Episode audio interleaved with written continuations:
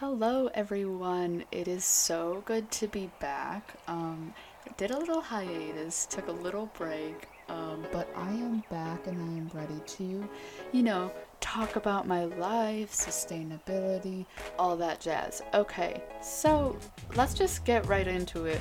Um, first of all, it was a little break just because of school and it was very stressful um, just because there was a lot of like tests and um, a lot of things happening in like personal life as well. Um, COVID is obviously like very much upon us right now. Um, there is a lot of just testing and more and more cases showing up at school. So it's really crazy, really stressful. Um, but it is Thanksgiving break right now, so happy late Thanksgiving. And we're kind of getting into the holiday season right now. So I don't know about you, but I am excited. This is my favorite part of the year, having um, kind of cold, uh, but I live in Arizona, but it's a little cold to me, so I'm very excited for that really nice weather. And I have two more weeks of school, and then I'm off for like a couple weeks because it's winter break. So that's really fun. Um, I'm very excited for that. But yeah, it was a really nice Thanksgiving break. Um, going back online school for a couple days, which is going to be a little bit of a weird transition just because I haven't been to like online school in so long. But I am excited to kind of just ease back into school a little easier than it would be. Um, but yeah, so I'm a sophomore, so colleges are kind of like a big thing in my grade right now. Um, you know, we're starting to get like Naviance accounts to get like colleges and meet with them through Zoom meetings right now. Um, and I met with counselors and I've just kind of did my research about college. And I'm actually very interested in going out of like the country for college, so going somewhere in Europe. And I did some research about the pros and cons, and actually, many of the pros were that the renewable re- energy and like sustainability resources they have I realized that like sometimes we're just kind of stuck in this bubble of what's just going on in our own government or country or even just our own local city or area that we forget there's so many other countries out there that may be doing like some really amazing work. And their renewable energy and their resources and how much they strive for sustainability is really incredible. And I definitely want to do something sustainable for my college degree. So I thought go going out to a country that physically is like striving to do all of these things would be a great like learning thing for me. And even if i don't go to college uh, in europe or somewhere i thought it was just really interesting to talk about and to kind of learn. So there are obviously so many countries in europe and they are all doing so much so it would be like hours of me talking if we wanted to do all of the countries. So i'm just going to focus on three right now and that's denmark norway and sweden.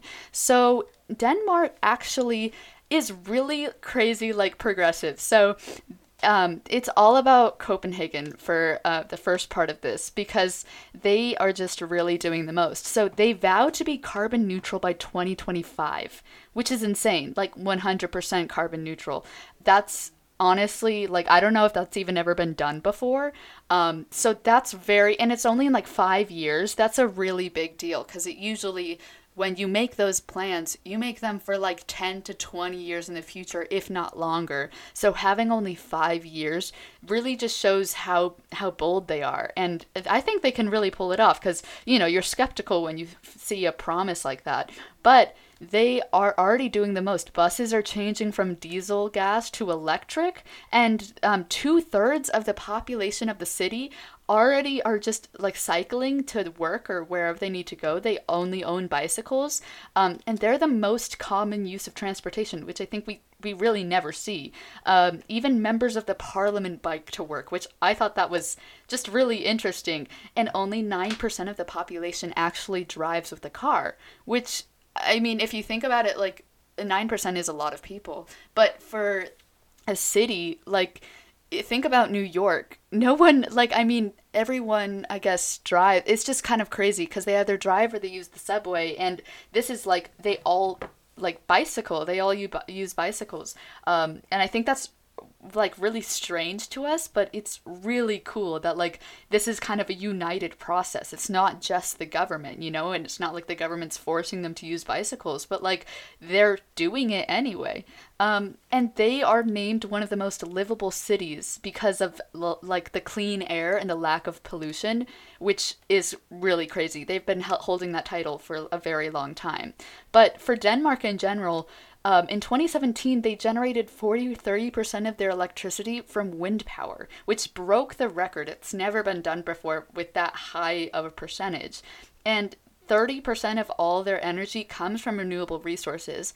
And so they use four different kinds of energy. They use bioenergy, wind, solar, and geothermal. So I'm actually, this is going to be a bit of a series. So I'm going to go and kind of go into detail about that in the next podcast about all the different renewable energy sources and how they like kind of um, get that renewable energy like for everyone and make it so it's sustainable. Um, and they're really successful and, and like and leading the country as the most um, like using the most wind power. So i thought that was really interesting. They really are doing the most. Um, so then we have norway. They have uh, so more than half of their car sales are electric or hybrid which is such a big deal. We see more and more Teslas and kind of those types of cars or like hybrids that kind of come about. You kind of see them on the road a lot. I think especially I live in like the Phoenix Scottsdale area and I literally see a Tesla like every other car. So they are becoming more and more popular, but they're still not eh, like as much as what Norway is doing. Like half the car sales is really amazing. I mean, you just kind of have to think about it in a huge perspective because that's 50% of people like choosing to be more sustainable. Um, and their hydropower accounts for 96% of their production capacity, which is absolutely insane. They're the seventh largest hydropower producer in the world and they have over 1,500 small and large hydropowers across the country. Now, like I said before, I'll get into what that really means in the next podcast, so you'll have to listen to that one too. Um, but their wind power accounts for only 2% of their production capacity. So I think this is really important to kind of compare and contrast. Um, you see how Denmark literally used 43% of their like energy came from wind, right? So all of these different countries while they are like sustainable they are all doing it in different ways which is honestly shows how much hope there is. I th- i'm titling this podcast the beacon of hope because it just gives you some hope that maybe we will be able to beat global warming and kind of come together as one, which sounds very cheesy, but you see countries doing it. They're actually doing it. And I think that's really important to just think about how many different methods they can use. Norway is almost just as sustainable as Denmark, but they're using only 2% of wind power. So that's really interesting to me and i'm definitely going to talk about the different renewable like powers and energies more as we go into it um, and then there's finally sweden so Sweden um, has 54% of energy comes from renewable resources. That's insane.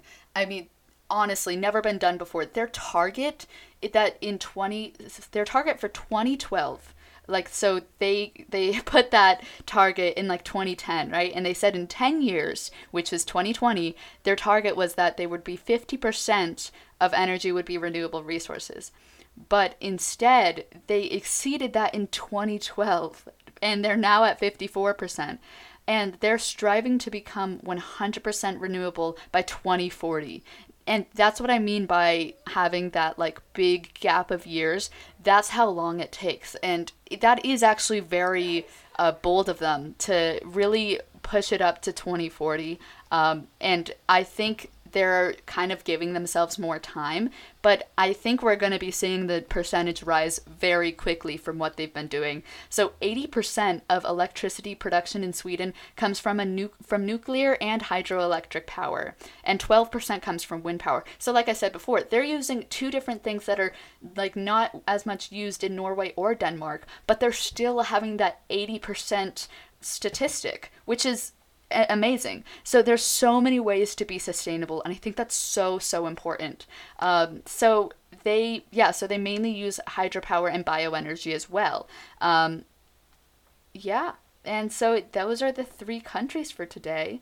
Um, I know this was a shorter podcast, but I am I'm recording this the um, day I'm posting it, so I do want to be able to edit this really quickly and post it. Okay, I wanted to do this kind of big announcement, not that big, but I have been contacted by this company called That Sounds Gay, and they're based in Denver, Colorado.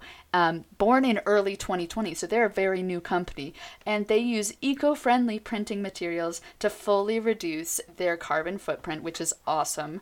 And each piece of clothing is handmade one at a time to ensure high quality items and they're they're really cute items. And they support lgbtq plus movements across the country. They have a donations page. And but they have the cutest stuff um, I have this really cute shirt and it has a little rainbow on it and it says that, that it says true to you below it and it's just so cute. There's another one that says sounds gay. I'm in woke up gay again and I just think these are so cute. There's some really cute ones that just say pride with really pretty rainbows, pump up the love. Um, they just have the cutest stuff and I'm so excited to work with them. And guys, if you put in on the website, so the website is thtsoundsgay.com. So if you look at the website and you buy something, you can use my code nat.rosegood um, to get 30% off your order. Isn't that awesome? I just thought that was the coolest thing. So I'll be posting that on my Instagram, and you can go and look at their site. Make sure to follow them. Um, and that sums up our podcast for today. So make sure to follow me on Instagram at the good of being green, um, TikTok at the good of being green. I just posted a fun TikTok, um, kind of showing the behind the scenes of how I get ready for these podcasts, and um, it would be really great if you just give us a follow to kind of keep up with us. Um, we're definitely going to be more and more active um, as the year goes on and the new year comes. So don't you worry. Um, we're coming back full swing, and I'm so excited to just keep on going. So thank you so much for listening. And this is part one of a series of a beacon of hope. So finding those pieces of hope that just kind of show how we can be sustainable and how we can work together to kind of just remember that everything is going to be okay and we have this hope, but we just have to keep working and keep educating ourselves and others to make sure that we're staying sustainable. Because, guys, if we don't get this done in 11 years, global warming is officially irreversible. So we have to remember how important it is to really keep striving and don't give up hope because there is hope out there. There are people doing good and you can be part of that. So make sure to just always stay tuned and educate yourself because I am so excited to kind of learn with you and be your kind of sustainable guide. So I'll see you next time and while you're at it, keep on seeing the good of being green. Love, Nat. Mwah.